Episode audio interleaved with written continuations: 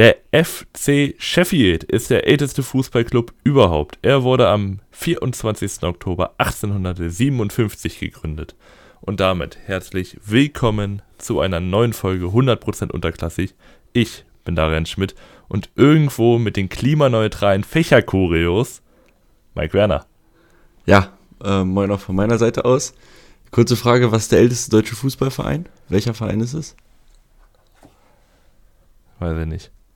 Ich jetzt auch nicht direkt. Äh, Achso, ich, ich, ich dachte, ich, lässt mich jetzt wieder auflaufen. Mm, das ist, finde ich, immer so eine Sache, weil viele Vereine wurden ja auch nicht wirklich als Fußballvereine gegründet. Ja, genau. Äh, 1860 ich glaub, München, ich weiß nicht, ob die als Fußballverein gegründet wurden, ich glaube nämlich nicht. Ja, Braunschweig war ja, glaube ich, ein äh, Cricket-Club vor, vorher. Nee, nee, äh, Fußball- und Cricket-Club. Ja, Fußball- und Cricket-Club, genau.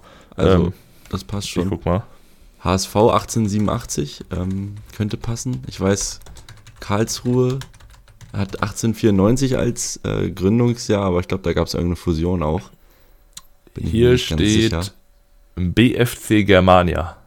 BFC Geht als ältester Fußballverein Deutschlands nach eigenen Angaben gegründet am 15. April 1888. Okay. Da gab es den HSV, da gab es den HSV schon, aber dann haben die wahrscheinlich einfach noch kein Fußball gespielt. Das kann nämlich auch sein. Deswegen 1860 wäre ja rein ja, zeitmäßig auch früher, aber dann, ja, dann ist das äh, irgendwann das gleiche Ding. Bochum 1848 und Heidenheim 1846. Aber also Heidenheim hat 100% fusioniert. Mhm. Und also so 2008 oder sowas, glaube ich, erst. Und Bochum, ja, hat einfach kein Fußball gespielt dann. Würde ich ähm, was, hat es, was hat es mit der Fächerchoreo auf sich? Ja, es gab einen schönen äh, Kommentar in der, in der Braunschweiger Zeitung dazu über ähm, den Aufruf der Ultras, doch seinen Schal mitzubringen ins Stadion. Und dann meinte mhm. die Dame, dass sie doch beim Heimspiel gegen Schalke so geschwitzt hätte unter ihrem Schal. Ähm, ja, weil es ja, ganze 26 mich, Grad waren. Frage ich mich natürlich, warum wickel ich mir so einen Stoffschal dann auch 27 Mal um den Hals, wenn mir warm ist? Warum man trägt man ja einen Stoffschal? Ist die erste Frage. Ja, kann man machen, aber man kann den auch locker um den Hals legen einfach und dann ist doch gut. Und ja. dann können die Fans sich auch mal mehr Mühe geben. Und äh, Wie, ja? klimaneutrale Gummifächer herstellen. Das ist genau. Äh, da kann man mal machen. Da kann man Choreos mitmachen, meine ich. Da kann man Choreos mitmachen, damit ähm, man auch gut klimatisiert im Stadion sitzen kann oder stehen. Wie trägst du deinen Schal? Ich trage den ja immer so als Kette mäßig. Ja, genau, ich auch. Ja, du auch. Ja, Weil ich jetzt ja mittlerweile das Ding entdeckt mhm. habe. Also manchmal ist es bei warmen Temperaturen zu warm um den Hals, dann mache ich einen Umbauch. Das ist ja, dann genau. ein bisschen entspannter. Weil viele tragen den, den ja auch als Gürtel. Es gibt, ähm, ich habe den früher als Schärpe getragen. Schärpe fand ich auch gut, aber jetzt bin ich leider zu groß geworden, damit mir ein, ein Schal drum um mich herum passt. Ähm, Fett geworden. Äh, hm, weiß ich jetzt nicht. Ich habe abgenommen. Ich habe stark ja, okay. abgenommen. Lass mal, mal so stehen. Direkt hier auf Gewicht zu gehen, das finde ich, das finde ich hier vom Streichholz neben mir, finde ich nicht gut. Streichholz. Okay. Ja, ähm. aber ähm. genau, du, du meint, also wir haben gerade schon äh, im Vorbericht gesagt, wir sind beide ein bisschen kaputt. Du hast äh, lange Reise hinter dir. Wir haben sehr viel Fußball dieses Wochenende gesehen und konsumiert und auch selber gespielt. Und nächste Woche geht es ja eigentlich genauso weiter. Richtig. Weil wir beide da, nach. Das, das verraten wir noch nicht. Das verraten wir noch okay, nicht. Ja, das äh, bleibt eine Überraschung, würde ich sagen. Ähm, genau, ich war viel unterwegs. Also ich, erstmal Freitag können wir anfangen. Ich habe äh, selber mein erstes Saisonspiel gehabt. Wir haben mit einem absolut dezimierten Kader gespielt. Wir hatten einen, mein Mitbewohner war am Tor, der ist gar kein Torwart eigentlich. Sehr gut. Zwei A-Jugendliche auf der Bank und noch einen. Und äh, wir haben uns nach einem 0-2 noch ein 2-2 erkämpft. Das war schon ziemlich geil. Sehr gut. Ähm, du mal, also ihr wolltet mich auch kurz an abwerben, als wir die andere ähm, Aufnahme hatten am Dienstag. Da kam ein Mitbewohner rein und meinte, ob ich nicht aushelfen möchte. Aber ich sehe mich noch nicht in der Bezirksliga spielen, da bin ich ehrlich. Ich hatte jetzt auch Sonntag mein erstes Spiel. Es war gut, aber ich habe dann schon ab der 70. gemerkt, wie so langsam alles nachlässt, sowohl Konzentration als auch körperlich. Ich ja. muss sagen, ich habe die 90 Minuten durchgehalten. Ich habe aber auch Innenverteidiger gespielt. Ja, ähm, das, war, das war ganz gut. Ich habe mich gut gefühlt. Und hat auch irgendwann Bock gemacht, weil es war so ein Kampfspiel irgendwie. Da ging fußballerisch mhm. nicht viel, das war auch nicht schön anzusehen, aber hat seinen Zweck erfüllt und wir haben einen Punkt mitgenommen. Und äh, jetzt geht's diese Woche noch nicht weiter, aber nächste dann wieder. Und genau, Samstag bin ich dann schon aufgebrochen zum langen Auswärtsspiel nach Karlsruhe äh, über die Zwischenstation Essen, wo ich dann auch noch einen schönen Fußballtag hatte. Wir haben, glaube ich, also alles geguckt, was man gucken konnte an dem Tag, von dritter bis erster Liga. Und ja, Sonntag ging es dann nach Karlsruhe. Ich hatte eine äh, sehr schöne Anreise oder sehr stressvolle Anreise, sage ich mal so. Mhm. Ähm, es ging erstmal darum, dass ich früh zum Bahnhof musste. Um 6.14 Uhr kam der Bus Boah. oder sollte der Bus kommen und der Zug um 6.40 Uhr.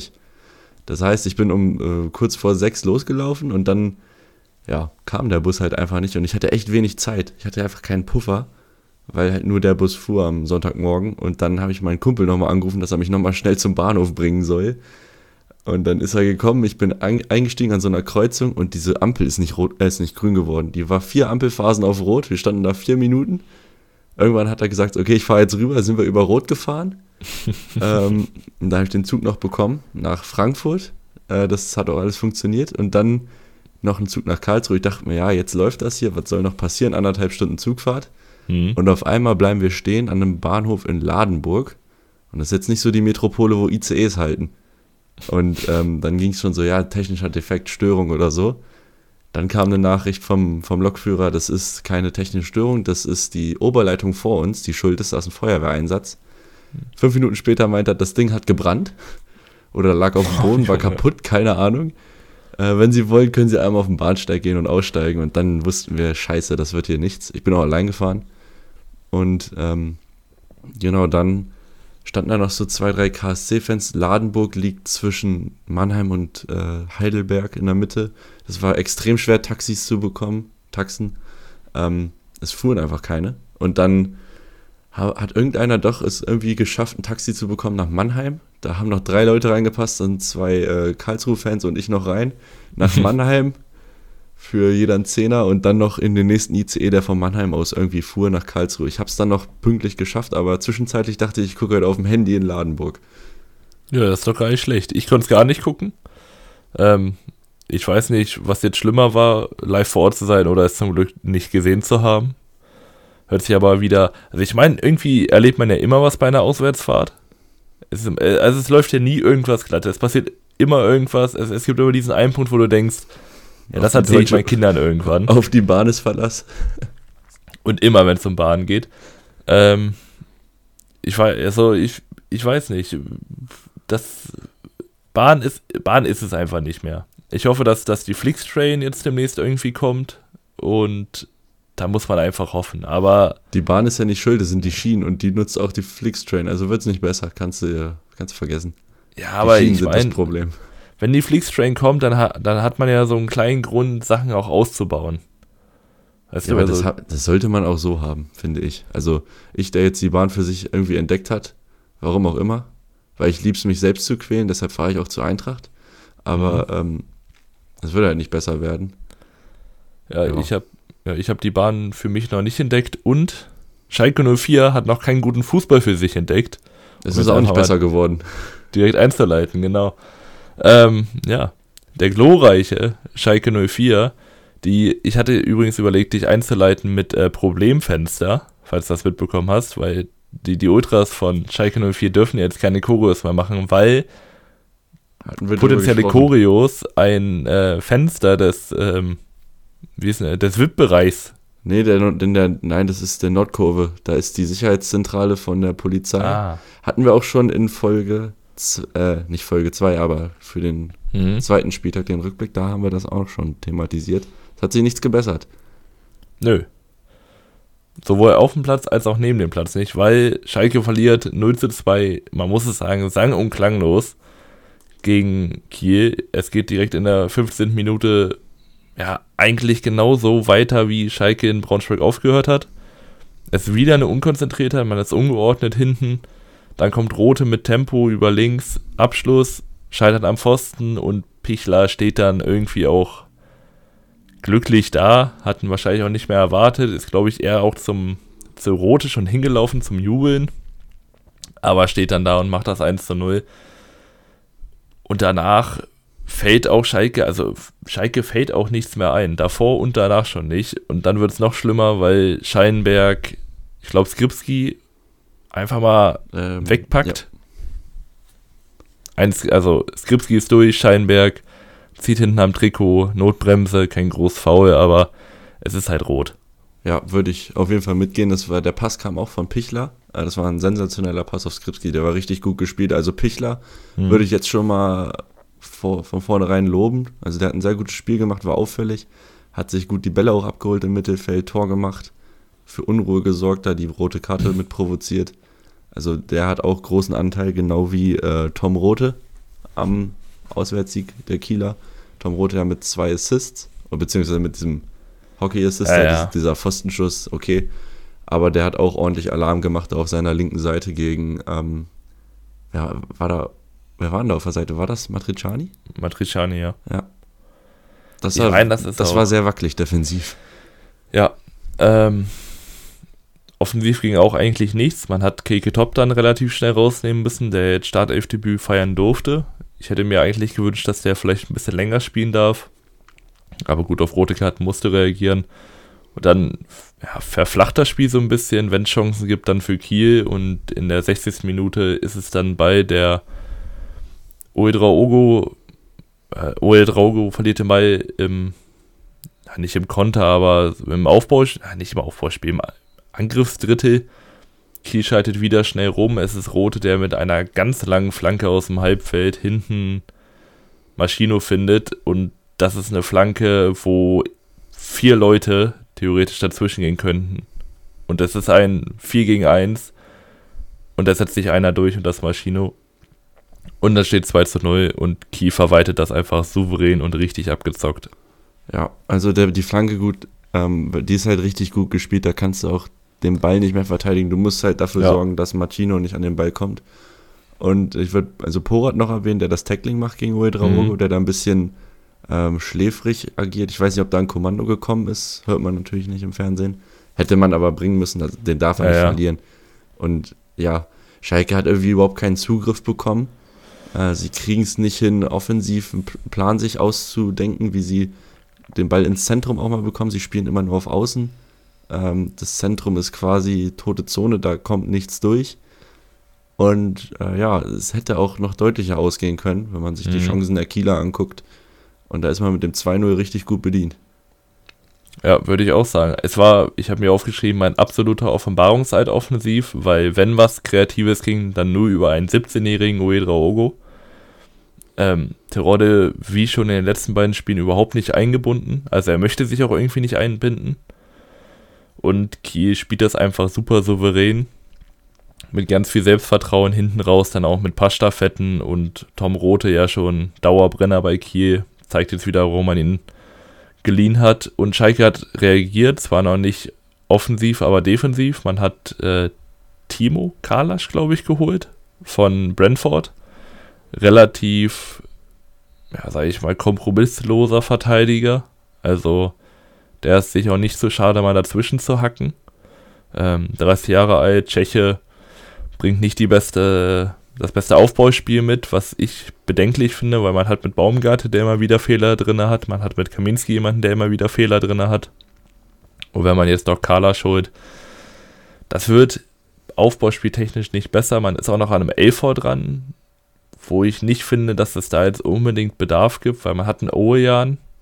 Warum spielt man nicht Dreierkette, wenn man diese linke, diese linken Flüge oder so Probleme hat, weil Ovejan auf der Bank zu parken, finde ich dann doch etwas zu hart. Das ist ein bisschen verschwendete Qualität, würde ich sagen. Ja. Ich, ich habe die Transfers jetzt noch nicht verfolgt weiter. Wir haben mhm. noch äh, vier Tage oder drei Tage jetzt Zeit. Wir nehmen am Montagabend auf. Ähm, ja, Schalke, da, da, die Stimmung ist im Keller. Thomas Reis ist so langsam angezählt. Da müssen auf jeden Fall Ergebnisse kommen jetzt gegen Wiesbaden nächste Woche. Da, also da, da müssen drei Punkte her. Fertig aus. Mhm. Und Kiel müssen wir uns ja schon fast ein bisschen entschuldigen. Das war jetzt der dritte Sieg im vierten Spiel. Ja, gut. Also die Saison ist noch lang, aber wir hatten mhm. ja Kiel so als Wackelkandidaten für auch, die könnten auch mal reinrutschen nach unten. Jetzt steigen da, sie auf. Da sieht es gar nicht nach aus. Ähm, und Tom Rote hatten wir auch so ein bisschen in Frage gestellt, ob er die Qualität hat, ja, hat nur bei Dortmund 2 gespielt. Absolut eine Bereicherung bis jetzt in allen Spielen gewesen. Von daher. Auch Remberg von Preußen Münster geholt. Ähm, Stimmt. Macht seine Arbeit gut, auch Maschino, wo wir meinten, ja, das ist halt so ein. Das ist ein Gamble ja, jetzt ein Gamble und der Gamble ja, ging offensichtlich auf, bis jetzt. Ja. Ja, und damit äh, stehen sie auf Platz 2 im Moment mit neun Punkten. Was ich auch gut fand, man hat äh, noch Weiner reingebracht, statt Dene, also im Tor gewechselt, weil das war die einzige Position, die ich so ein bisschen wackelig fand. Dene ja auch lange raus gewesen, letzte Saison, jetzt diese Saison nicht unbedingt überzeugen ja, der können. Der Fehler und, letzte Woche gegen. Genau. Wen war das? Äh, Magdeburg. Diesen, ja, genau, Magdeburg, ja. Ja, und Weiner solides Spiel gemacht. Ja. So, und damit äh, sind wir, glaube ich, mit dem Spiel fertig. Wir gehen mhm. Zum zweiten Freitagabendspiel. Das war der SC Paderborn gegen den FC, ersten FC Kaiserslautern. Erstmal überragendes Spruchband der, der Lautra. Ja, ja. Weißt du, was du gesehen hast? Ja, wir ja. haben unsere Playstation nicht verkauft, um uns ein Print-at-Home-Ticket für ein SCP zu holen. Checkste. Ähm, Ach, für alle, die das nicht kennen, guckt euch das YouTube-Video an. SCP-Fan oder so einfach mal eingeben, das müsste da schon kommen. Mhm. Geiles Video einfach. Ähm, und sie holen den Auswärtssieg, der zweite Sieg in Folge für Lautern. Und damit ähm, retten sie sozusagen ihren Saisonstart eigentlich so ein bisschen, finde ich. Ja, und ich finde, man hat mitbekommen, dass Dirk Schuster diesen Podcast hört, weil ich meinte letzte Woche, man muss Ragnar Ache von Anfang an bringen und Dirk Schuster bringt Ragnar Ache von Anfang an. Und wer hätte es ahnen können? Es kann was offensiv passieren, wenn man einen 21-jährigen 1 Millionen Mann vorne drin hat. Der wird Lauter noch richtig viel Freude machen. Also ja. Macht bin, er jetzt ich bin, schon. Ich bin Fan, letzte Saison bei Fürth schon richtig gut gespielt und dieses Jahr, ich glaube, nochmal einen kleinen Sprung gemacht, was so, mhm. ähm, ich sag mal, Chancenverwertung angeht. Auch Selbstvertrauen. Der hat richtig. Genau. Da läuft es einfach gerade. Ja. Ähm, insgesamt zum Spiel. Paderborn hat äh, mehr Ballbesitz, Lautern ste steht gewohnt tief wieder. Ähm, Paderborn mit 66 Prozent laut Bundesliga.de. Hm. Ähm, Paderborn, äh, Kaiserslautern natürlich wieder auf Konter ausgelegt. Und es ist in der ersten Halbzeit ja ein durchschnittliches Spiel ausgeglichen. Es passiert nicht wirklich viel. Ja. Äh, wir können eigentlich direkt in die zweite Halbzeit gehen. Ähm, zum 1-0 der Lautra. Da ist es eine Puratsch-Flanke, äh, wo Ache dann mit dem Kopfball äh, ja, Hut prüft, der hält erst stark und äh, Ritter staubt dann ab. Er denkt, er steht im Abseits. Aber das wird von Kurda aufgehoben, der auch die Flanke zugelassen hat. Das mhm. Tor geht so ein bisschen auf seine Kappe vielleicht. Und dann steht schon 1 zu 0. Und da hat man einfach diese Präsenz von Ache auch wieder im Strafraum gesehen. Finde ich ja. überragend. Allgemein, dass er auch zwei, zwei Innenverteidiger direkt mitbindet beide auf sich zieht, da hat Ritter natürlich dementsprechend auch noch mehr Platz. Dass er den macht, ist Formsache. Und nur fünf Minuten später sieht man wieder seine Klasse. Erstmal Rich Montachi auf der linken Seite richtig stark. Schöne Halbfeldflanke, die wird immer länger und Ache dann mit dem Kopf einfach unters Dach. Das ist ein Stürmer. Für Hut nicht zu machen aus, weiß nicht, fünf Metern oder so. Kann er nicht mehr reagieren. Und Paderborn braucht so ein bisschen, um reinzukommen. Und ich finde, wenn, also als es dann richtig offensiv wurde und sie Chancen hatten, das kam erst mit Grimaldi. Weil da hat man dann gesehen, was so eine Art Stürmer halt ausmachen kann. Erstmal zum Tor, es ist eine Muslia-Flanke, wo bis heute noch spekuliert wird, ob Grimaldi dran war oder nicht. Laut Bundesliga war es nicht. Also das ja, Tor wurde Muslia gegeben. Ja, okay. Ähm, ja, aber allgemein, ähm, ich, hat, ich konnte das Spiel live gucken oder halt in der Konferenz mit dem Schalke-Spiel und wie oft Grimaldi einfach zwei Innenverteidiger gebunden hat, erstmal dahinter Platz geschaffen hat, für andere Platz geschaffen hat und selber auch Bälle verwerten konnte, weiterleiten konnte mit dem Kopf, aber auch mit dem Fuß. Das ist echt eine Qualität, die Paderborn so ein bisschen gefehlt hat, die letzten Spiele. Einfach so ein wuchtiger Stürmer, den man auch decken muss. Ja, da würde ich mitgehen. Das war also vor allem, ähm, also in Düsseldorf haben sie ja gewonnen, aber davor, gegen Osnabrück zum Beispiel, da hat so ein Zielspieler, fand ich, gefehlt. Ja. Ähm, Paderborn schafft es danach aber auch nicht mehr wirklich, ne? Also nee. es kommt, es, sie kommen zu keiner großen Chance mehr, irgendwie so ein Grimaldi-Kopfball, glaube ich, noch, der vorbeigeht.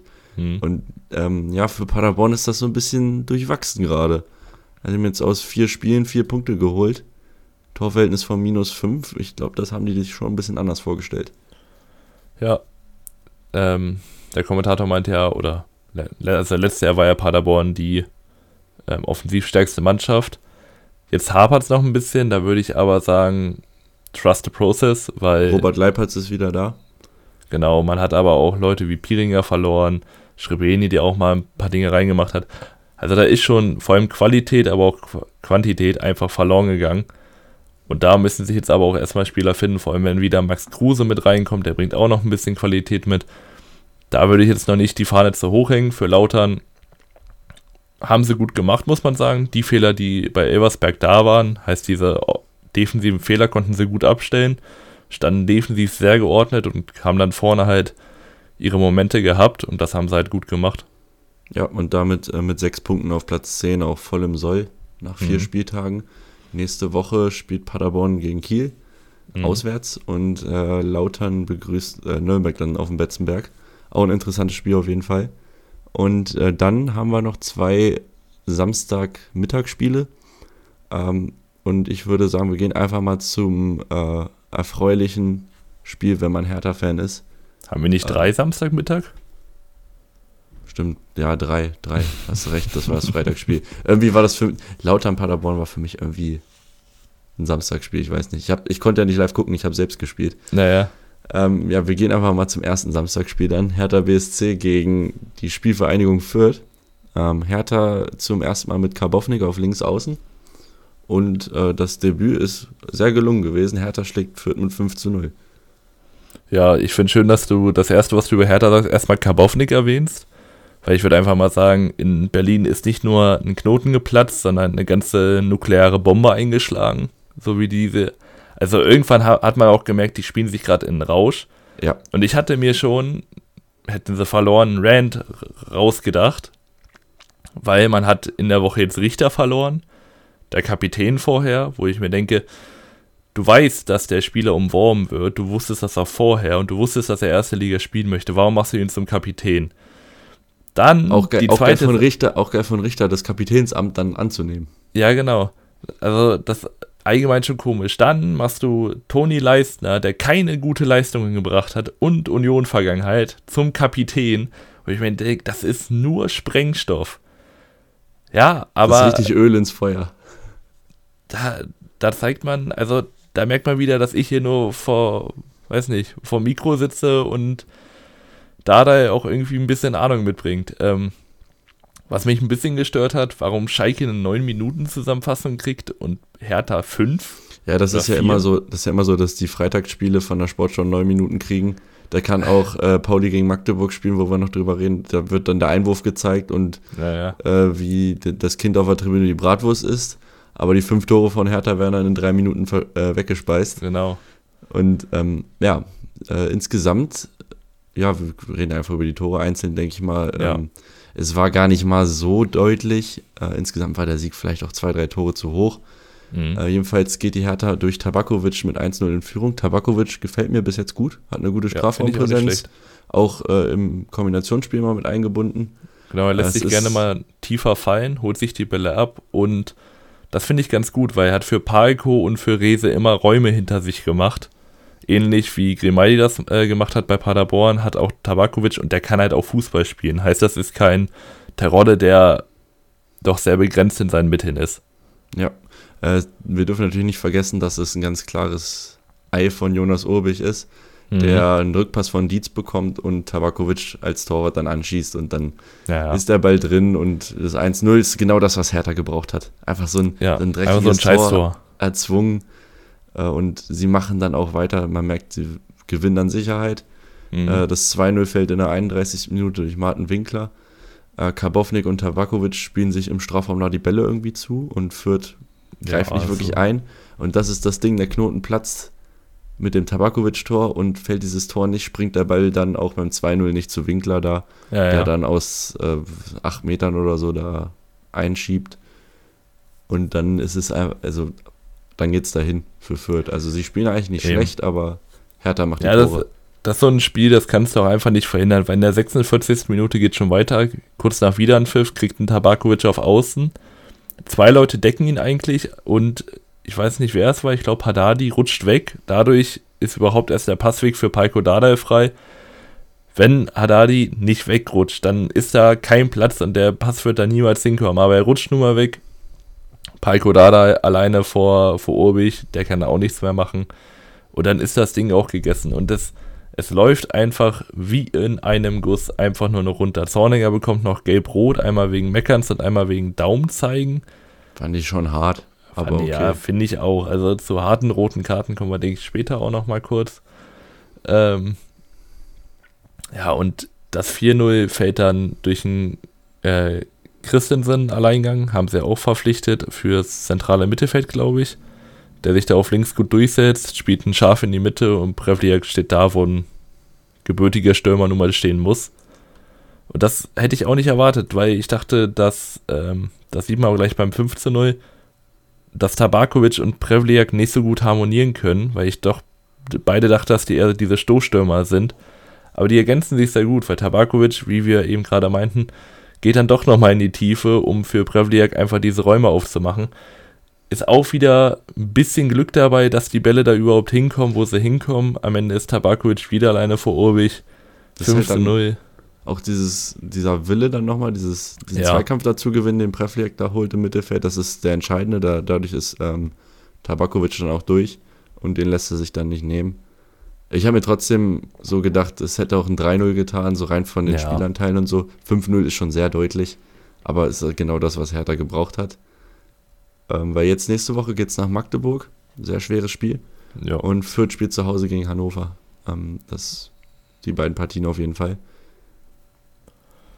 Und Ja. ja, also für Fürth, äh, ich habe mal die Tabelle kurz nochmal auf, ist es auch, naja, wie bei Paderborn schon so etwas dürftig. Vier Punkte jetzt Ja. nur aus vier Spielen geholt. Wir hätten sie ja als geheimer, oder nicht als Geheimfavoriten, aber schon als oberes Mittelfeld eingeräumt. Wenn ich jetzt Aber an die Gegner denke, hab, also sie hatten äh, St. Pauli, Hertha und ah, jetzt muss jetzt komme ich ins Überlegen, was da die Ähm. ersten, wer da die ersten beiden Gegner waren. Habe ich gerade. Äh, Kiel Wo haben sie noch denn? gehabt. Fün- 5-2 gewonnen gegen Kiel, glaube ich. Äh, 2-1 war das Kiel, glaube ich. Aber wo haben sie denn hoch gewonnen? Da gegen Paderborn am Anfang. Ja, guck mal. 5-0 mit der roten Karte. Ja, also echt kein, kein leichter Saisonstart, aber vier Punkte. Ja, gut. Aber trotzdem irgendwie auch enttäuschend, wenn man sich die Mannschaft anguckt. Ähm, ja, man muss gucken, wo, äh, nee, wo ist Hertha jetzt als nächstes? Hertha, Magdeburg. Ah, stimmt, ja. Schweres Spiel. Und Fürth gegen Hannover. Also nicht einfach.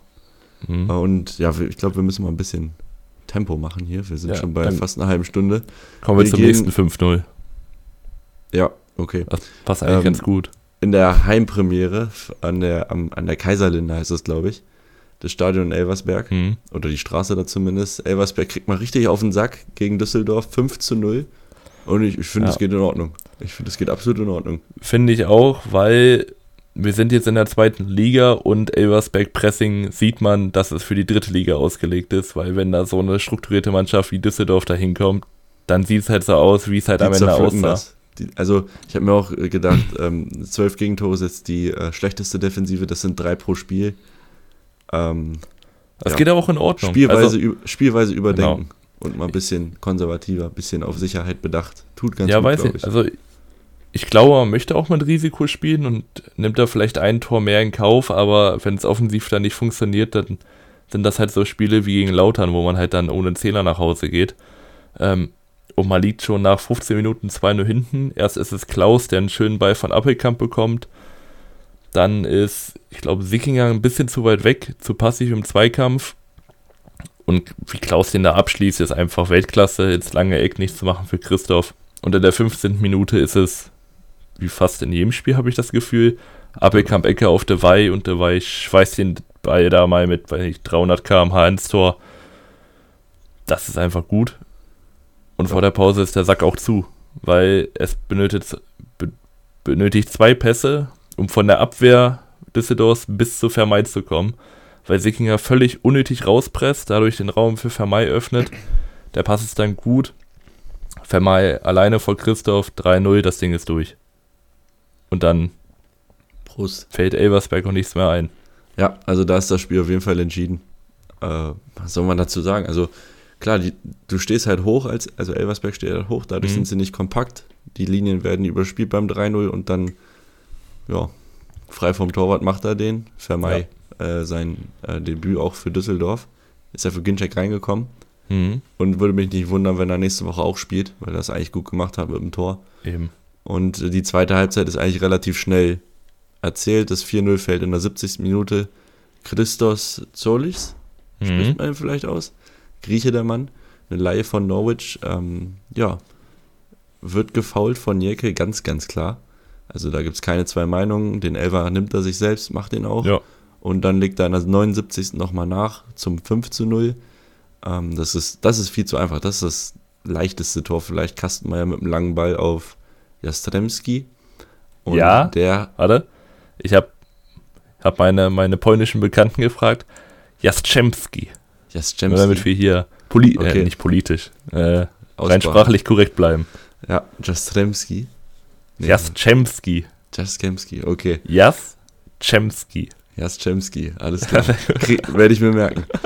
ähm, äh, ja, der hat einen ganz starken First Touch, der, der klebt mhm. am Fuß und dann spielt er den Ball quer zu äh, Zolis und das steht, dann steht es 5-0 und ja, Auswärtssieg Düsseldorf, verdient. Case der, closed. Äh, Jastremski kommt ja, glaube ich, auch aus der Hertha Jugend. Den hatte ich früher, ich glaube, FIFA 17 bis 19 immer bei Braunschweig geholt. Ähm, ist dann irgendwann in die, in die polnische Liga gewechselt, aber man sieht, dass er Qualitäten mitbringt und was er für eine Schnelligkeit hat. Das ist genau das, was Düsseldorf gebraucht hat, auch mit äh, Cholis, Zolis.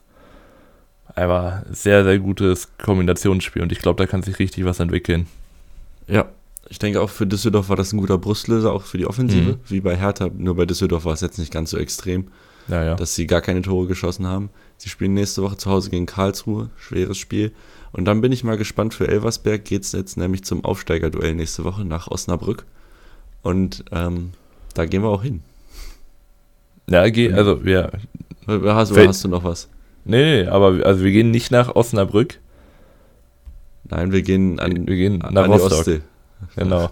nach Rostock. Ähm, aber Osnabrück ist mal wieder zu Gast und Osnabrück spielt wieder eigentlich so Fußball, wie wir es kennen. Relativ ja, kämpferisch da, aber es reicht dann noch irgendwie vorne und hinten nicht. In der 27. Minute ein langer Ball, der bei José Perea landet.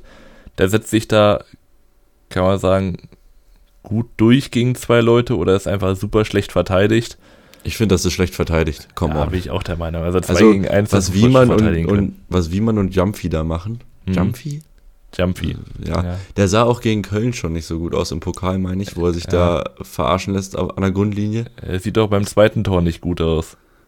Ja, da, da würde ich mal schon mal fragen, ob man da vielleicht nicht mal mhm. ähm, nochmal nachlegt oder noch eine andere Alternative im Kader hat, die man da bringen will. Weil ja. ich weiß nicht, ob es das ist. Nee, ich glaube auch nicht. Ähm, vielleicht auch noch ein bisschen zu jung. Der ist ja relativ jung. Ich glaube 19, 20 Jahre alt würde ich ihn schätzen. Ja, aus der Hamburg-Jugend. Eigentlich sah alles relativ gut für Rostock aus. Dann haben sich aber, glaube ich, zu doll auf die Halbzeit gefreut. Und dann ist es nochmal Gnase, der mit einem ja, sehr strammen Schuss nach einer Ecke ähm, das 1 zu 1 markiert. Noch abgefälscht vom Bachmann für Kolke nichts zu machen. Aber auch danach ist von Osnabrück nicht viel zu sehen und in der 68. ist es dann ein Elfmeter für Hansa, der auch super in Ordnung geht, weil da, wo Giamfi seine Hände hat, da möchte man die einfach nicht haben. Ich habe jetzt gesagt, das sah aus wie letzte Woche beim Spiel gegen Hannover, wo Hannover den Elfer bekommt. Da warst du anderer Meinung, würde ich sagen. Ich fand ja, das war sehr hatte, vergleichbar. Also Giamfi hat, hat den Schiedsrichter in der Halbzeit gemacht und hat den Ball vom, vom Feld getragen. So in der Hand hatte er den. Also der, der war weit draußen. Ja, okay. Jedenfalls Pröger verschießt den Elfer, der war gar nicht so mhm. schlecht geschossen, aber äh, Grill hält den, hält den einfach gut und im Nachschuss ist er dann halt drin. Ja. Und danach passiert auch echt nicht mehr viel. Osnabrück kann sich keine Chance mehr erspielen und somit hat Hansa echt einen Saisonstart hingelegt, den hätten, also der hätte sich nicht mal der optimistischste Hansa-Fan so, so gebastelt. Nee, glaube ich auch nicht. Ähm, ich habe ich hab mir aufgeschrieben, man merkt in dem Spiel eigentlich relativ gut, was Hansa gerade irgendwie so stark macht, ich finde, das ist dieses Abgebrühte. Man, man hat irgendwie dieses, ja, wir spielen jetzt halt zweite Liga und wir spielen jetzt auch schon ein bisschen länger und jetzt kommt hier so Osnabrück, aber ihr könnt noch nicht mit der Qualität mithalten. Also ja, ihr, ihr, könnt ja vielleicht ein bisschen spielen, das sieht genau. vielleicht auch gut aus, aber, aber am Ende geht halt wir. Genau. Und das, das zieht sich jetzt schon so durch die letzten Spiele durch. Die werden einfach nicht nervös, sondern die spielen jetzt einfach runter, auch gegen Elversberg da nochmal so spät zurückzukommen. Und das macht die gerade irgendwie so unangenehm stark. Ja, also äh, sie dominieren die Gegner ja nicht. Ähm, das kann natürlich auch nochmal passieren, dass es eine Phase kommt, wo das Spielglück vielleicht ein bisschen mhm. zum Gegner überschwappt und dann gewinnst du halt nicht jedes Spiel. Ja. Aber im Moment reiten die auch so ein bisschen auf der Welle, glaube ich. Mit Pokal sind sie ja weitergekommen, ungefährdet. Ähm, dann ja, ungefährdet, das war im Elverschießen. Ungefährdet, stimmt, hast du recht, das war im Elverschießen. ich, war, ich war irgendwie gerade bei FC Rostock gegen Heidenheim. Warum habe ich daran gedacht? Ja, da, da wurden sie auch verprügelt. Ja, das war ungefährdet, das war ungefährdet, aber eine Kolge im Tor, das war ein ungefährdetes. Hast du? Also, das war nie gefährdet, das Weiterkommen. Ja. Ähm, kurzer Themenwechsel, wo wir jetzt gerade über Heidenheim sprechen. Hast du die Choreo gesehen von Heidenheim? Fand ich gut. Ja, ich finde, Heidenheim macht hässliche Choreos.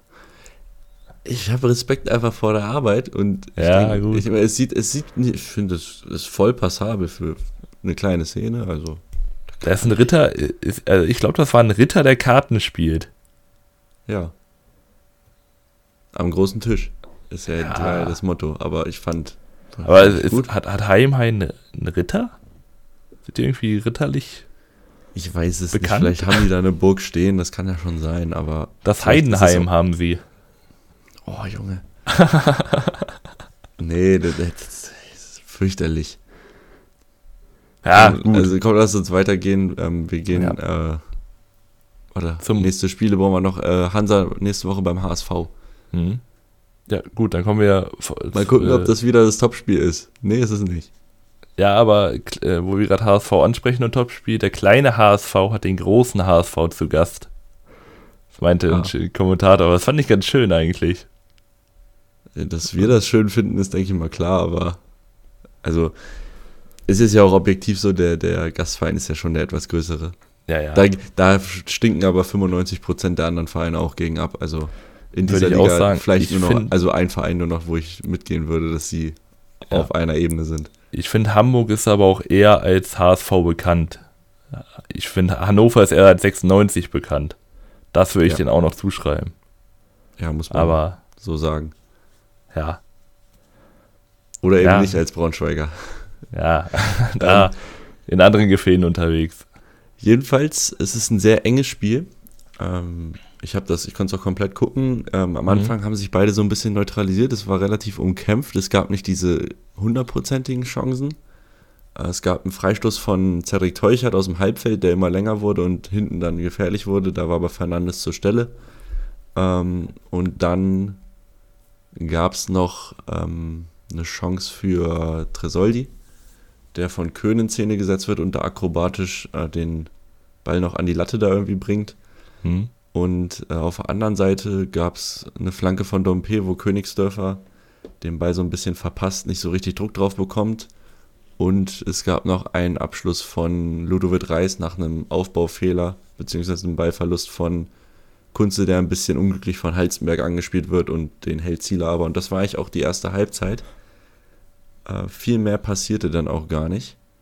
Aber dafür Und in der zweiten Halbzeit ging es genau, gut her. Zweite, zweite Halbzeit ging es dann los mit der roten Karte für Ramos.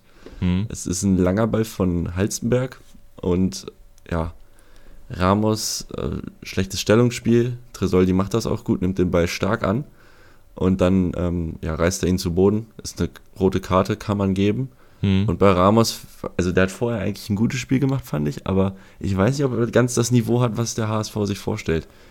Der ist mir jetzt schon ich, ein, zwei Mal negativ aufgefallen. Ja, er hat, er hat, finde ich, er kann lange so ein Niveau halten, hat dann aber immer mal wieder im Spiel solche Aussetzer. Ähm, also der kann nicht über 90 Minuten, glaube ich, konzentriert sein. Da muss man echt mal ein bisschen gucken. Es ist ja jetzt auch im Gespräch, dass Jonas David, ich glaube, nach Hansa, also nach Rostock gehen soll. Ähm, würde ich persönlich nicht machen an, anstelle des Hamburger Sportclubs, weil. Sportverein. Sportvereins, tut mir leid. Ähm, ja, weil, weil man hat einfach nicht die Tiefe, also man hat Hatzikadunic, man hat äh, Ramos, Schonlau und David. Das sind jetzt, glaube ich, die vier, die mit, man noch hat. Äh, mit Schonlau auch mal und äh, ja, Vuskovic, aber der darf ja, ja nicht. Der würde nicht ähm, wiederkommen. Schonlau ist auch gern mal verletzt. Genau. Da zwickt auch gerne mal die Wade. Also, ich würde ihn auch behalten. Ich würde ihn auch behalten. Ähm, ja. Genau, Hannover hat dann die Überzahl, natürlich. Ähm, sie haben, also HSV, der HSV steht dann etwas tiefer mhm. und Hannover rennt halt an. Sie haben eine Chance äh, durch Tresol, die dann nach einer Dem-Flanke die Latte trifft. Und sonst schafft es Hamburg aber ganz gut, so diesen entscheidenden Raum zu verteidigen und dann den Nadelstich zu setzen. Es ist eine Flanke von, ähm, ich weiß nicht, wer die Flanke geschlagen hat. Scheiße. Van der Bremt? Das kann, ja, das könnte sein. Würde ich jetzt Auf, einfach mal drauf tippen, von rechts.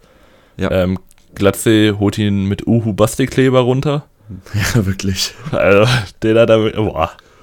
Ähm, kriegt ihn dann nicht aufs Tor, geht dann nochmal hinten rum auf äh, Reis. Reis legt dann auf Jatta ab und Jatta holt den Huf raus und knallt. Wir haben Jatta vor, der, vor dem ersten Spieltag, glaube ich, ein bisschen weggehatet. Und jetzt hat er, glaube ich, schon vier Tore und eine Vorlage. Ja, ähm, ja. Ja. Ich muss auch, also eigentlich möchte ich jeden Spieler loben, der da beteiligt war. Also Glatzel einfach ein ganz feiner Kicker, da diese mhm. Ruhe auch am Ball zu haben, dann nochmal sich aufzudrehen und dann den Rückraum ganz entspannt hinzuspielen. Das muss er erstmal machen unter Gegnerdruck. Reis, der einfach einer der besten Mittelfeldspieler ist der Liga.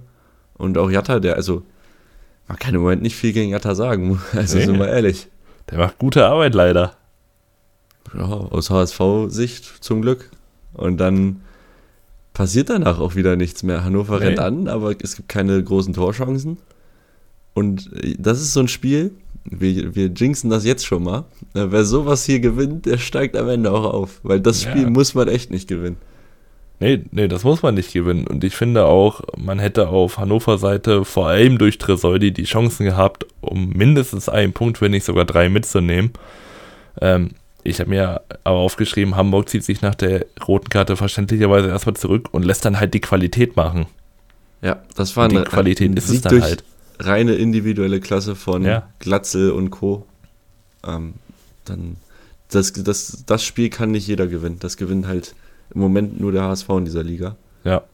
Ich finde, wer auf Hannover Seite gerade so ein bisschen vielleicht auch ja, schwache Leistung bringt, aber auch irgendwie nicht viel dafür tut, ist Marcel Heizenberg.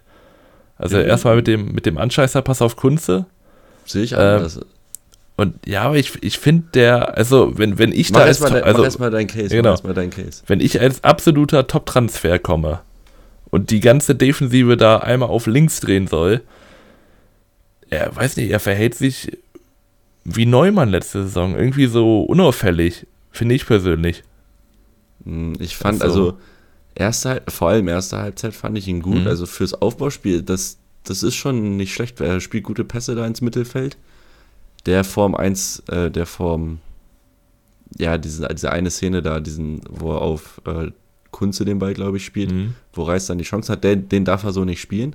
Aber sonst gefällt er mir, was das angeht. Vielleicht ist auch ein Innenverteidiger so eine Position, da bist du jetzt halt auch nicht immer so auffällig, glaube ich. So ja, das kann auch sein. Man, man spielt halt Pässe ins Mittelfeld, da, da acht, das wird eigentlich nicht in der Sportshow gezeigt. So. Ich weiß gar nicht, wer, wer das dritte Glied, ah ja, RAMB, ne? Ja. Ja, gut. Ja, okay. Ja, Köln, Köln fand ich noch äh, auf Hannover Seite gut. Ja, genau. Da merkt man auch wieder, dass dürfen wir nicht vergessen, Tresoldi, aber haben wir ja schon erwähnt, ja, denke ich. Eben. Aber dass man halt doch, also klar, man möchte auch mit dem und äh, Köhn verständlicherweise unter Dreierkette ähm, flügellastig spielen, aber ich finde, da geht manchmal auch ein bisschen dann in, in dem Zentrum verloren, weil man hat Tresoldi. Teuch hat auch wieder ja, viel durch Standards geglänzt, muss man sagen, diesmal. Also einen guten Freistoß gehabt, ein paar Ecken, glaube ich, relativ gut. Aber da fehlt mir manchmal noch so auf dieser Zehnerposition vielleicht einer, der nochmal ein, ein, zwei Bälle verwerten kann. Und ja, also Luis aber Schaub hatte, ist es nicht. Luis Schaub ja, hatte, Luis sehr, hatte sehr unauffälliges Spiel an dem, also jetzt am Wochenende. Mhm. Aber eigentlich ist er ja auch ein Mann, der Akzente setzen kann. Und mit Nielsen weiß ich nicht, was da los ist. Wurde auch nur eingewechselt. Der ist, der hat Scheiße am Fuß im Moment. Finished. Also, ja, weiß ich ja, nicht, ob er finished ist, aber. Ja, aber der, das war ja schon in der letzten Saison so. Da, da haben ja auch die Hannover-Fans gesagt, wie kann man den noch so lange in der Startelf lassen, wenn man Tresoldi oder einen Momolu, ich weiß gar nicht, wo der jetzt hin ist, ähm, auf der Bank hatte und Harvard, der keine guten Leistungen gebracht hat, immer noch in der Startelf steht. Ja, finde ich jetzt auch richtig von Leitl Tresoldi mehr zu bringen, weil er, also der macht echt gute Sachen, ja. holt Elfmeter raus. Ähm, Technisch ist er sehr gut und einfach ein Eingewächs, das da, also jeder Eben. Fan freut sich, wenn ein Eingewächs spielt.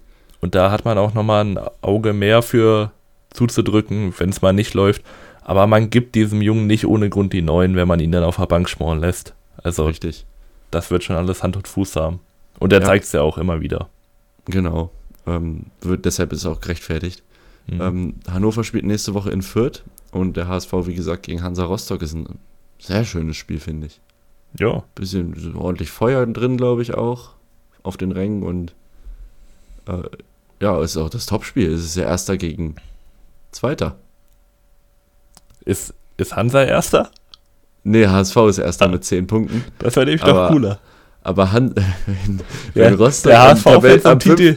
wenn, wenn Rostock am fünften Spieltag als Tabellenführer nach Hamburg reist, das wäre eine geile Story gewesen. Eben. Aber Erster gegen Zweiter ist auch Wir haben den Mega. Tabellenführer zuerst, dann kommt da Rostock rausgestiegen. Wie geil ist das denn?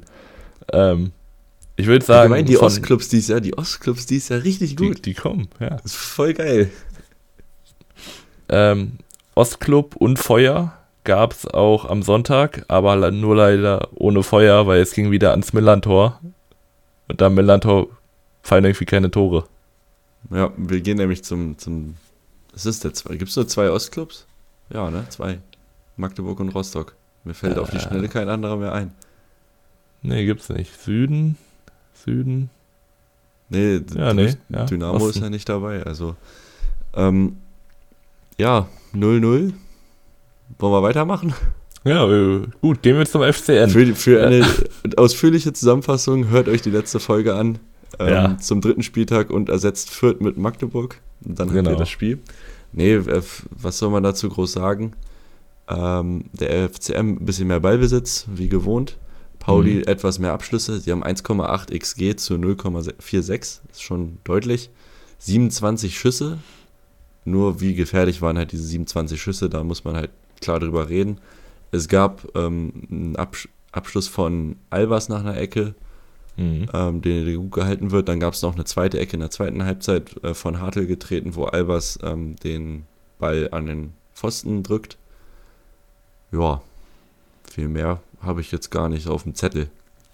Schuler Ähm, noch äh, auf Magdeburger Seite, genau. Nachschuss relativ kläglich. Aber du, du weißt schon, dass es relativ chancenarmes Spiel war, wenn so ein Ritzka Rückpass auf das Tor von Reimann kommt. Also es ist ein 0-0 und das ist genau so, wie es sich auch anhört. Pauli bekommt einfach vorne, ich weiß gar nicht, ich würde Pauli, also ich meine, sie sind ja offensiv da und sie erarbeiten sich auch Chancen, aber sie kriegen das Tor einfach nicht mehr hin. Ich meine, zum Glück kriegen sie auch hinten keine, das ist schon mal gar nicht schlecht, aber vorne fehlt gerade auch irgendwie ein bisschen Glück. Pauli ist sehr zweischneidig gerade. Zweischneidig? Mhm. Ja, zweischneidiges Schwert. Einmal die Defensive, die gut ist. Sie haben jetzt dreimal zu null gespielt. Erst, zwei erst ein Gegentor. Mich würde es wundern, wenn da noch wer mithalten Beste könnte. Defensive. Äh, offensiv aber auch nur zwei Tore. Torverhältnis von 2 zu 1 nach vier Spielen ist auch Hammer. Und ähm, sie waren jetzt aber auch nicht so zwingend. Es war jetzt nicht so, dass ich sage, die müssen hier auf jeden Fall treffen. Die haben halt die Ecke, Ja. die so wirklich knapp war, sage ich mal. Und dann ist da sehr viel Fragezeichen gerade, so ein bisschen, ich weiß nicht, ob das so ein Lukas Daschner vielleicht im Moment abgeht, der halt jetzt, den sie verloren das kann haben. sein. Ähm, so ein Senani, von dem habe ich mir ein bisschen mehr erhofft vielleicht. Ich ob erhoffe noch mir was braucht. von, von Banks was. Den haben sie ja auch geholt erst kürzlich. Auch relativ jung, glaube ich. 22, 23 Jahre alt, würde ich jetzt schätzen. Vielleicht ist das jetzt so ein bisschen auch wie bei Düsseldorf, dass sie sich erstmal wieder finden müssen. Vor allem die Offensive, die ja jetzt einmal durchgerüttet wurde. Ähm, ja, aber ich bin und bleibe auch kein Fan von Albers, auch wenn er da jetzt die Chancen hatte. Aber ich glaube, du fährst da gut, wenn du ihn dann so als Ein Stürmer, zeichnet, ein Stürmer zeichnet sich nicht durch die Chancen aus, sondern die Tore. Und die Ah, macht er schön halt gesagt. Ähm, ist natürlich gut, dass er, die sich, dass er sich das Ganze erarbeitet, aber er muss halt das Tor Ja, ja. treffen. Weil letztendlich hilft es ja nicht, den Ball gegen den Pfosten zu köpfen. Ähm, ja, sicher auch Ja. Pech. Ist auch, ist auch Pech dabei. Ist Bei Rot hat es auch gereicht. Ja. Gut, dann der war auch. Das lag auch daran, weil es beim Gegner auch gerade scheiße läuft, würde ich sagen. Ja, gut, das stimmt. Mm, Und Ja. ja, für Magdeburg, also Magdeburg Mhm. hat einen richtig guten Saisonstart hingelegt. Ganz einfache Rechnung, die mein Vater immer aufgestellt hat. Heimsieg, auswärts ein Punkt. Dann kommt man am Ende bei 68 Punkten raus und mit 68 Punkten hast du eine hohe Aufstiegswahrscheinlichkeit. Na, guck mal. Ja, aber also, Saison ist noch lang, aber ich, ja, ich finde es geil, auch, dass, dass, das klappt. Ja, was zeigt ja auch irgendwie auch wieder ein bisschen Qualität, weil auswärts kann man erstmal natürlich auch mit Druck umgehen und heim hat man natürlich dann die Fans hinter sich und ich glaube, man passt sich dann auch so ein bisschen an. Also auswärts passt man sich eher dem Gegner an und heim zwingt man ihm so ein bisschen sein Spiel auch auf. Weil normalerweise, ja, sagen, ja. Man muss sagen, sie hatten ja erst ein Heimspiel. Sie haben ja äh, nur gegen ja, uns, gegen Eintracht zu Hause gespielt und dann äh, auswärts in Wiesbaden, Kiel und äh, Pauli jetzt. Und da neun Punkte? Respekt. Das ist nicht schlecht, ja. Haben sie gegen Wiesbaden gewonnen? Nee, 1-1, aber das war das, wo ähm, Vukotic die rote Karte gesehen hat und dann in Unterzahl oder in Überzahl ah. hat Magdeburg den Punkt noch abgegeben. Also stell mal, also sie hätten auch gut und gerne mit zwölf Punkten hier stehen können. Also ja, das Pauli-Spiel vielleicht, das wäre schwer gewesen zu gewinnen, aber in Wiesbaden mhm. war ein Sieg drin. Was oh, habe ich denn gerade erzählt mit neun Punkten? Sie haben acht Punkte. Ja, ich wollte es gerade sagen, ich habe gerade durchgerechnet, das geht überhaupt nicht auf. Vier Spiele, ein, ein Heimspiel gehabt. Nach deiner Rechnung, weiß nicht, was da passiert. Ich bin ein bisschen unkonzentriert heute. Ich bin müde einfach. Ja, der, der Mann ist müde.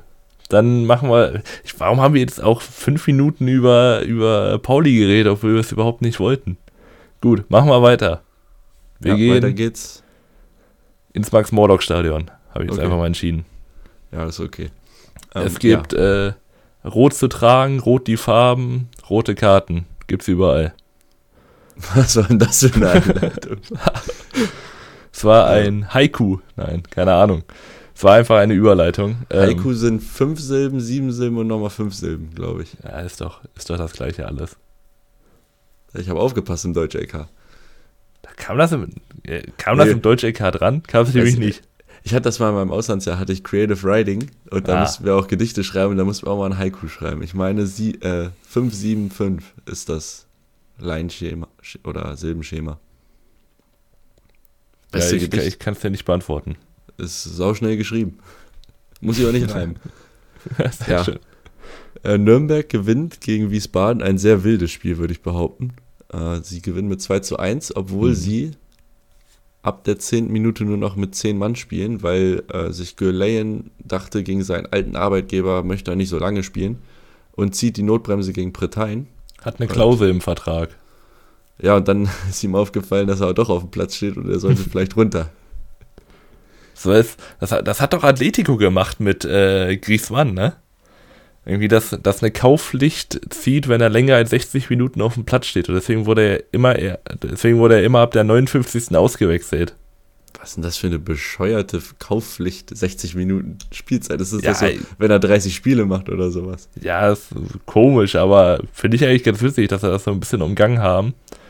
Und erstmal gucken wollten, ja, reicht das noch für ihn hier bei Atletico oder, oder wollen wir ihn doch nicht haben? Aber irgendwann haben sie ihn nach 70 Minuten spielen lassen und damit wurde dann die Kaufpflicht bestätigt. Also Transfer, here we go. Fabrizio Romano nach das, 70 Minuten.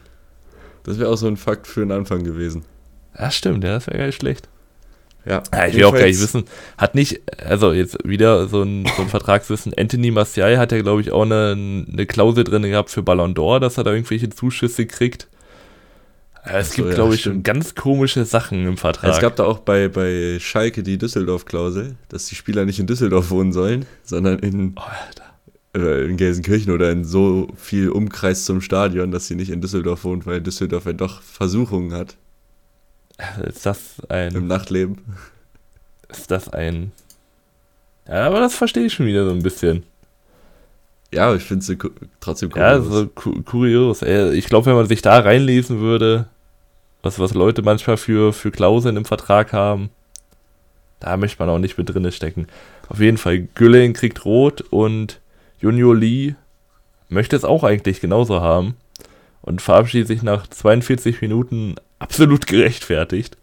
Erstmal mit einer absolut dreisten Schwalbe, wo er die erste Gelbe für kriegt.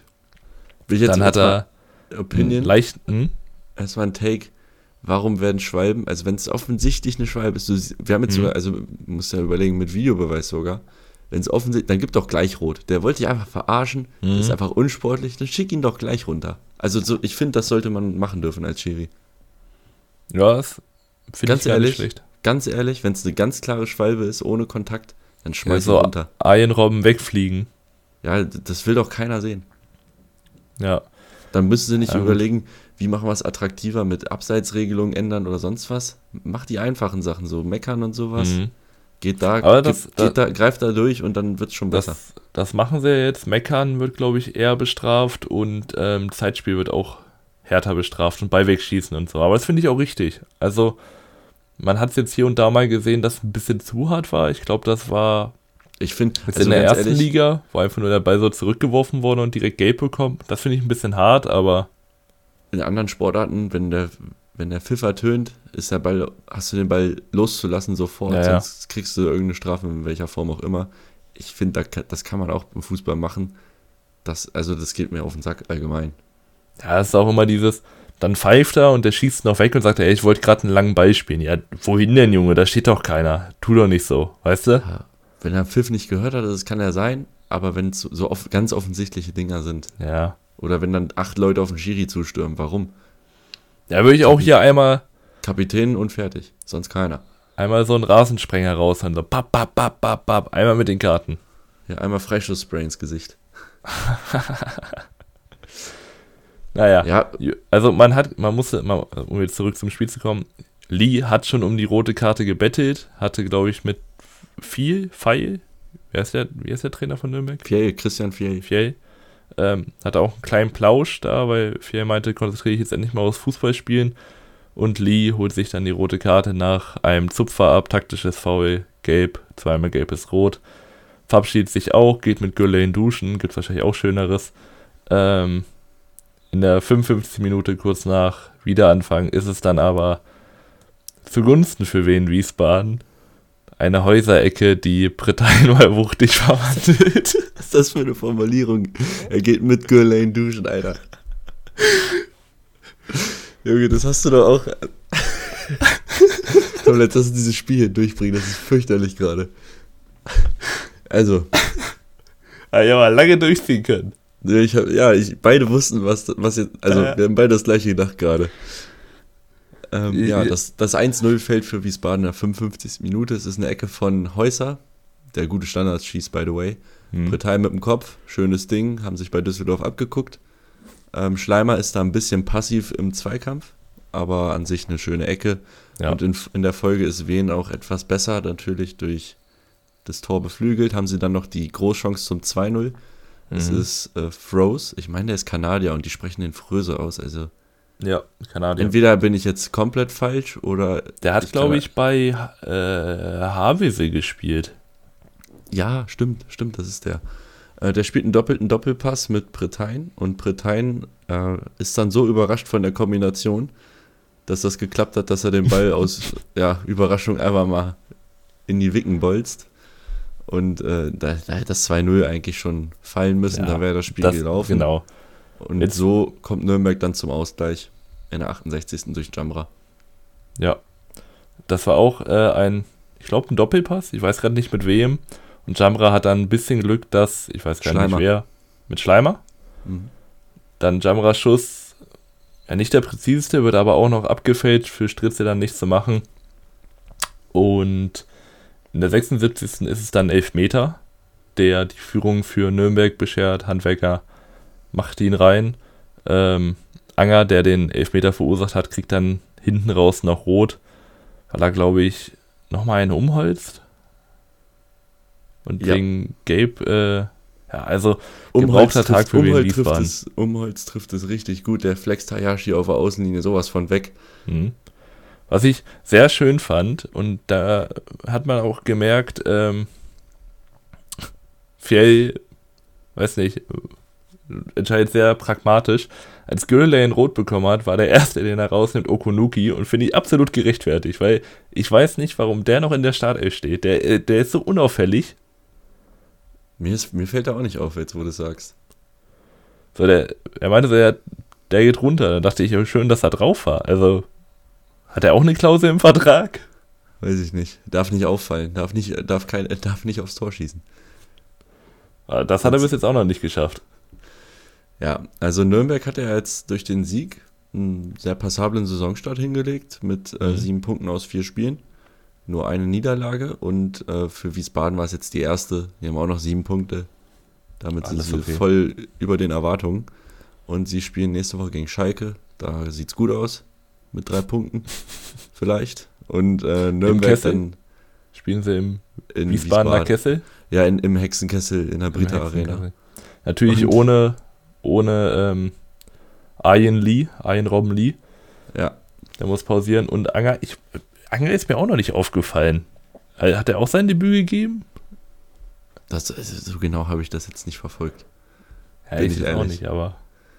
Ja, Ähm, gut. Und Nürnberg spielt gegen Kaiserslautern. So haben Ja, wir das auch abgehandelt. Schönes Spiel, aber. Ja, das ist auch das ähm, Topspiel. Topspiel? Mhm. Ja, wir haben die Werbung vergessen. Also, Ah, wenn, ihr, wenn euch das hier gefällt, unser Gelaber, dann gebt dem Ganzen einfach eine Bewertung auf Spotify, bitte nur positive. Wenn ihr Kritik habt, könnt ihr die auch äußern auf Instagram 100% unterklassig, Prozent ausgeschrieben oder bei Twitter 100 unterklassig. Und ich glaube, man kann bei Spotify auch ähm, was reinschreiben. Ja, genau. Dann, dann ist es für uns schwieriger darauf zu antworten. Also dann Also müsst ihr ich- bis ich- zur nächsten Folge genau. warten. Man kann sie einsehen. Ich könnte sie auch online stellen, die ähm, Antworten, aber ja, ich kann nicht Instagram drauf ist antworten. Instagram Hm? ist besser zum Ja, Instagram sich austauschen. Schon, schon Ähm, schneller. Und damit kommen wir zum letzten Spiel, wo Mhm. ich jetzt, also du konntest ja nicht live gucken, meine ich. Nö. Äh, deshalb werde ich einfach mal ein bisschen berichten. Karlsruhe gegen die glorreiche Eintracht. Ähm, ja, das Spiel geht relativ gut los für, also für Braunschweiger Verhältnisse gut. Wir haben ein bisschen mehr den Ball kontrolliert. Wir, Spielaufbau sieht ganz gefällig aus. Bisschen Passstaffetten sogar. Und äh, vorne ist dann nicht viel los. Uja hat nach, nach drei Minuten so, ein, so eine Chance, die eigentlich gut war, wo er den Ball nicht richtig trifft. Und dann geht es dahin. In der 25. Minute ist es Leon Jensen, der das 1 zu 0 für, für den KSC besorgt. Stindl, der den Ball rausspielt auf äh, Sebastian Jung, der zu viel Platz hat, da ist Donkor zu weit weg. Und ähm, Nicolau ist dann zu spät dran an Jensen, der die flache Flanke bekommt und zum 1-0 einschiebt. Und genau, 37. Minute ist es dann der, der Knockout für, für die Eintracht. Ähm, es ist eine Notbremse von Nicolau. Krause ist im Mittelfeld vorher viel zu passiv gegen Warnizek im Zweikampf. Der darf niemals da durch. Und Mhm. Nicolau muss das Ding dann ziehen. Es ist ein Foul, ja. Äh, Ich fand Kurucay wäre vielleicht noch da gewesen. Aus, Ja. Mit, mit, mit äh, Eintracht-Brille kann man da noch argumentieren. Ich finde es aber auch okay, den runterzuschicken, Nicolau. Also ich finde, ähm, Warnizek kann danach sofort abschließen. Finde ich okay. Finde ich auch okay. Ich habe äh, den Tritt unten als erstes nicht gesehen und nur den Zeiten oben. Ich dachte, er hat ihn gehalten, dann losgelassen. Wanizek läuft noch in den Strafraum rein und, und sich dann fallen zu lassen. Das fand ich ein bisschen frech, aber als ich dann den Tritt unten gesehen hatte, geht das schon in Ordnung. Und ähm, weißt du, was Nicolau dann gemacht hat? Nee. Es wird, es wird Gürley in Duschen gegangen. Junge. Ja, der, der war offensichtlich. Ja, denn die sind ja, ist ja voll weiter Weg. Das passt dann nicht. Da ist ein, da ist ein Fehler in deinem. Witz. Meine Güte. Ja, jedenfalls Karlsruhe hat danach ähm, ein Eckballtor durch Bormut, wo ich dann Mhm. im Block dachte ich schon, ach du Scheiße, jetzt, jetzt geht's hier richtig los. Ähm, das wird aber zurückgenommen wegen einem Handspiel. Und das, die Regel ist, wenn die Hand am Ball ist, unmittelbar vom Ja. Tor ist Hand und damit müssen wir da nicht diskutieren. Ja, also an sich, das Tor wäre auch so oder so passiert, ob er da jetzt eine Hand hätte oder nicht, aber es ist ein Handspiel, deswegen wird zurückgenommen. Aber es hätte keinen großen Unterschied gemacht. Ja, zweite Halbzeit ist dann auch relativ schnell erklärt, wobei ich finde, dass wir noch versuchen, mit dem Ball was zu machen. Wir Mhm. haben auch die Chance nach einem Traumpass von Kaufmann, den ich allgemein echt nicht gut fand, viele Ballverluste gehabt, aber den Pass spielt er gut auf Uja. Der ist frei vor Dreves und äh, er schießt den Ball drüber. Lupfen. Mein Gott, Das war kein Schuss, das war ein Lupfer. Ich habe mich so geärgert im Block, der muss rein und dann steht es 1-1, dann kannst du dich hinten einmauern und einen Punkt mitnehmen. Ja. So, das war halt der Moment, den haben wir halt nicht genutzt und auf der anderen Seite, 67. Minute, ist es dann ähm, Schleusener, der das 2-0 erzielt. Es ist Kurucay, der so einen langen Ball nicht klären kann. Sieht ein bisschen doof aus. Dann rutscht Mhm. er noch weg. Und Stindel spielt den Ball auf Schleusener, der ist dann durch. Der tunnelt natürlich Hoffmann dann noch. Also es hat Ja. alles gepasst. Es war halt wieder ein sehr gebraucht. Wie, wie hast du dich gefühlt im Block, als du gerade dein, dein, ähm, dein Schal oben hattest? 67. Minute ist ja Ähm, das Tor kam fünf Sekunden genau vorher. davor. Fünf Ja? Sekunden vorher und dann ging Boah. halt. Der, also die 67. Minute ist ja eigentlich die 68. Es wird immer Mhm. dann gesungen, wenn er die 67 auf der Tafel ist. Naja, Und das war halt 66, 50 ist das Tor gefallen, glaube ich. Wir haben trotzdem durchgezogen. Wir hatten vorher auch noch Glück, weil der Schiri noch einen Handelfmeter zurückgenommen hat. Ich weiß nicht, ob du das mitbekommen hast. nee. Ähm, das war eine Situation, wo der Karlsruhe außen den Ball bekommt. Ich kann jetzt nicht genau sagen, wer das war. Ähm, eine flache Flanke bringt und rechte Seite müsste, ich weiß jetzt Marx?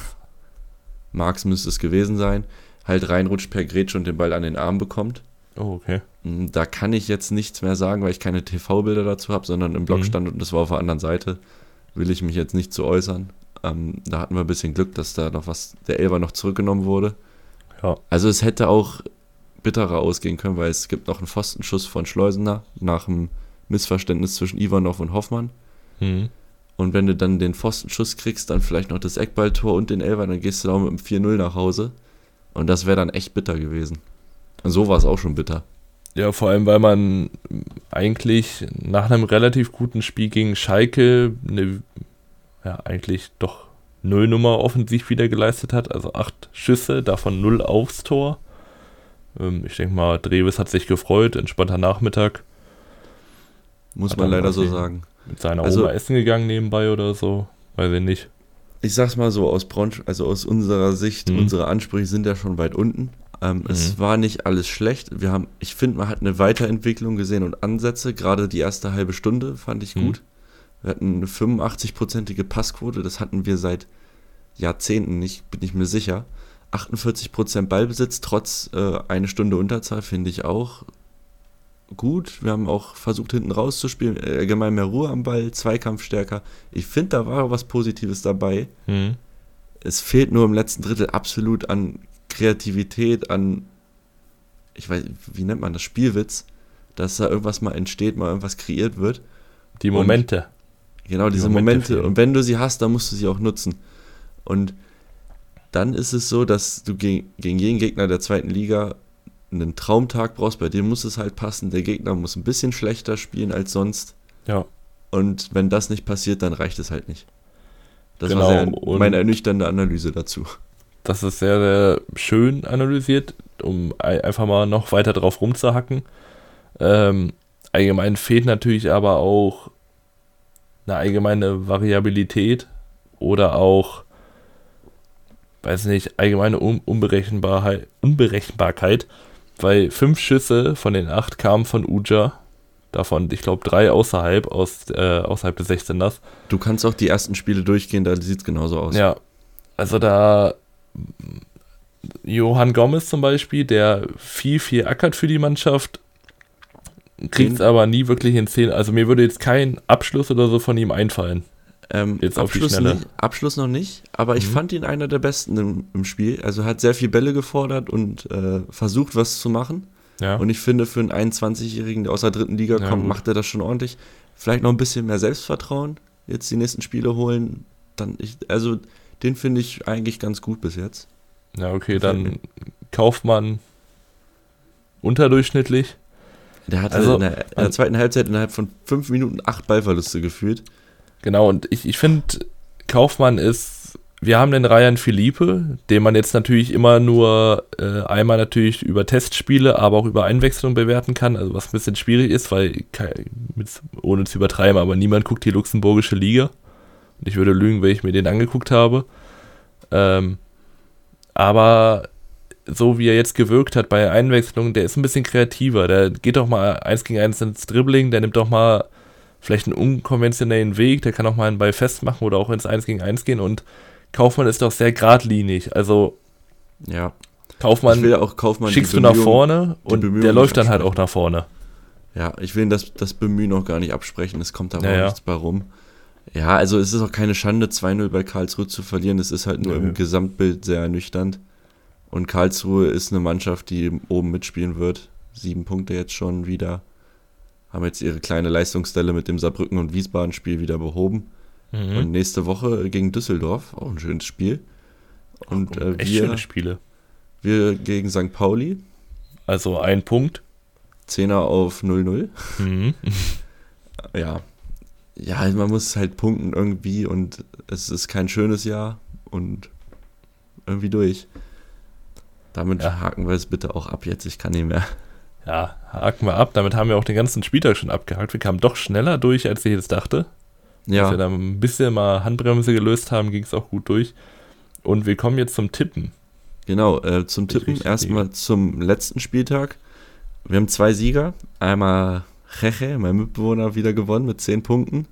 Dann noch Emil 1895. Ähm, also Grüße auch raus an die beiden. Mhm. Und ich habe auch mal angefangen zu tippen und du auch. Obwohl du hast schon vorher angefangen. Ich ja, ich, bin ja, angefangen. ich bin ja ganz gut dabei eigentlich schon die ganze Stimmt. Zeit. Du 19 pimmelst Punkte, da die ganze bist- Zeit mit deinen 4, 5 Punkten rund Du bist- rum. Du bist im Mittelfeld, ich habe jetzt 12 Punkte, ich habe 5 gemacht am letzten Spieltag. Mhm. Äh, Tabellenführer ist immer noch Xenox Flo mit 28. Genau. Ähm, Falls ihr mittippen wollt, äh, ich mache die nicht in die in die Show Notes, in die Videobeschreibung, sondern in die allgemeine Beschreibung des Podcasts. Also das ist einfach einfacher als immer diesen Link dazu kopieren. Ähm, ja, falls ihr da mittippen wollt, könnt ihr natürlich, äh, der Preis ist ein 30 Euro Gutscheinpaket, Stadion-Gutschein, 30 Euro Gesamtwert, was ihr da auch haben wollt, sei es Karte, sei es Trikot oder so. ja, es ist natürlich gebunden an, an Stadionbesuch, Genau. Schal, irgendwie so Fanshop, Ja. irgendwie, was er da, das können wir dann noch absprechen. Ja, Ähm, und der Link ist auch noch in der Instagram Highlights. Ja. ja. Und damit kommen wir auch zum neuen Spieltag. Ich muss einmal kurz die Mhm. Tippabgabe aufmachen. das sind echt gute Spiele. Es geht gut. Freitag ist es Bombe. Düsseldorf gegen Karlsruhe. Boah. Ich sag einen 3-2 für Düsseldorf. Da sage ich 2-2. Ich glaube, die sind schlecht. relativ ähnliches Niveau. Ähm, dann haben wir ja, Freitag Eintracht Braunschweig gegen den FC St. Pauli. Wie sehr möchtest du 0-0 tippen? Ja, aber ich tippe 0-1. Hätte ich nämlich auch vorgehabt. Und ich sagte jetzt schon, Andy Albers knüppelt uns ein Ding. Ach, bitte nicht. Und dann Bitte sitzen wir nicht. hier nächsten Montag und müssen darüber reden, dass Andy Albers ein Fußballgott ist. Ja. Ja. Und dann haben wir Holstein Kiel gegen den SC Paderborn. Mm. 2-1 äh, Holstein. Ja, Ja, ich sag 2-2. okay. Dann Wien Wiesbaden gegen FC Schalke 04.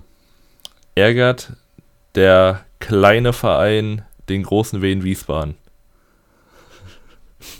Ich weiß es nicht. Das, das also, hm. Eigentlich müsste Schalke das gewinnen. Im Normalfall müsste Schalke das gewinnen, ja. Aber tun sie nicht, sie spielen 1-1. Ich sag 1 zu 2. Na, Okay. Das Nee, ich sag mein 0 zu Risikotipp. 2. Da muss jetzt auch mal was passieren. 0 zu 2, Ende. Schalke steigt auf. Okay. Magdeburg gegen Hertha haben wir dann noch. Ähm, das ist das dritte Spiel am Samstag. Das ist auch ein schweres Spiel. Ich würde aber. Ich glaube, Magdeburg verliert das erste Mal. Und äh, 2 zu 1 für Hertha. Ich glaube, jetzt könnte sich da was gefunden haben. Ja, 2 zu 1 klingt gut. Ich habe 1 zu 3 überlegt, aber ich glaube nicht, dass man drei Tore gegen Magdeburg macht. So leicht.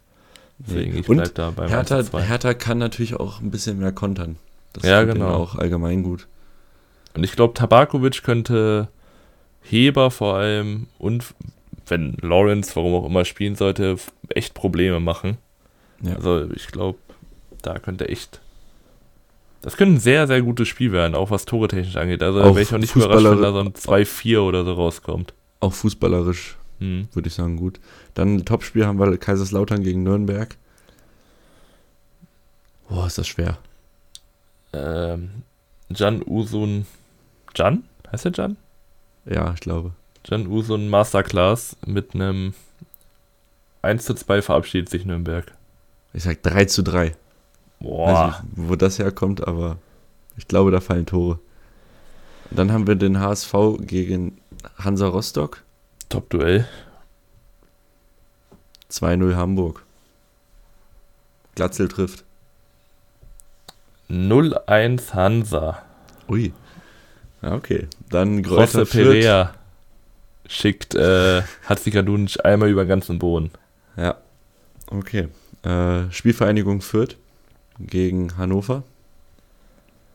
Die kommen zornig. Ja, ohne Zorniger. Ja, stimmt. Ja, aber die kommen, mit, ich glaube, ich glaub, die kommen mit Schaum vom Mund, aber es reicht nur für ein 1, 1 zu 0. Ja, doch, bleibe ich bei 1 zu 0. Ich sag 2-1 Sieg für ja, Fürth. Und dann als letztes Spiel das Aufsteigerduell Osnabrück gegen Elversberg. Ähm, hm. 2-2. 1 zu 4 für Elversberg.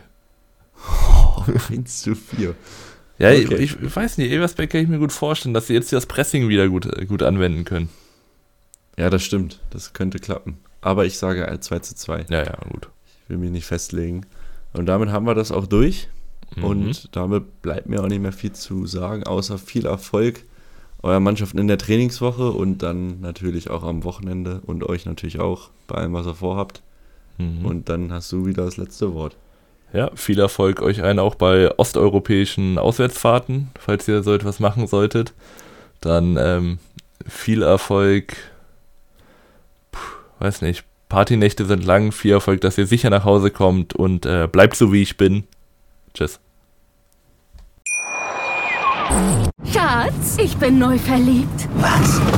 Da drüben. Das ist er. Aber das ist ein Auto. Ja, eben. Mit ihm habe ich alles richtig gemacht. Wunschauto einfach kaufen, verkaufen oder leasen. Bei Autoscout24. Alles richtig gemacht. Wie baut man eine harmonische Beziehung zu seinem Hund auf? Puh, gar nicht so leicht. Und deshalb frage ich nach, wie es anderen Hundeeltern gelingt, beziehungsweise wie die daran arbeiten. Bei Iswas Dog reden wir dann drüber. Alle 14 Tage neu mit mir, Malte Asmus und unserer Expertin für eine harmonische Mensch-Hund-Beziehung, Melanie Lippisch. Iswas Dog mit Malte Asmus. Überall, wo es Podcasts gibt.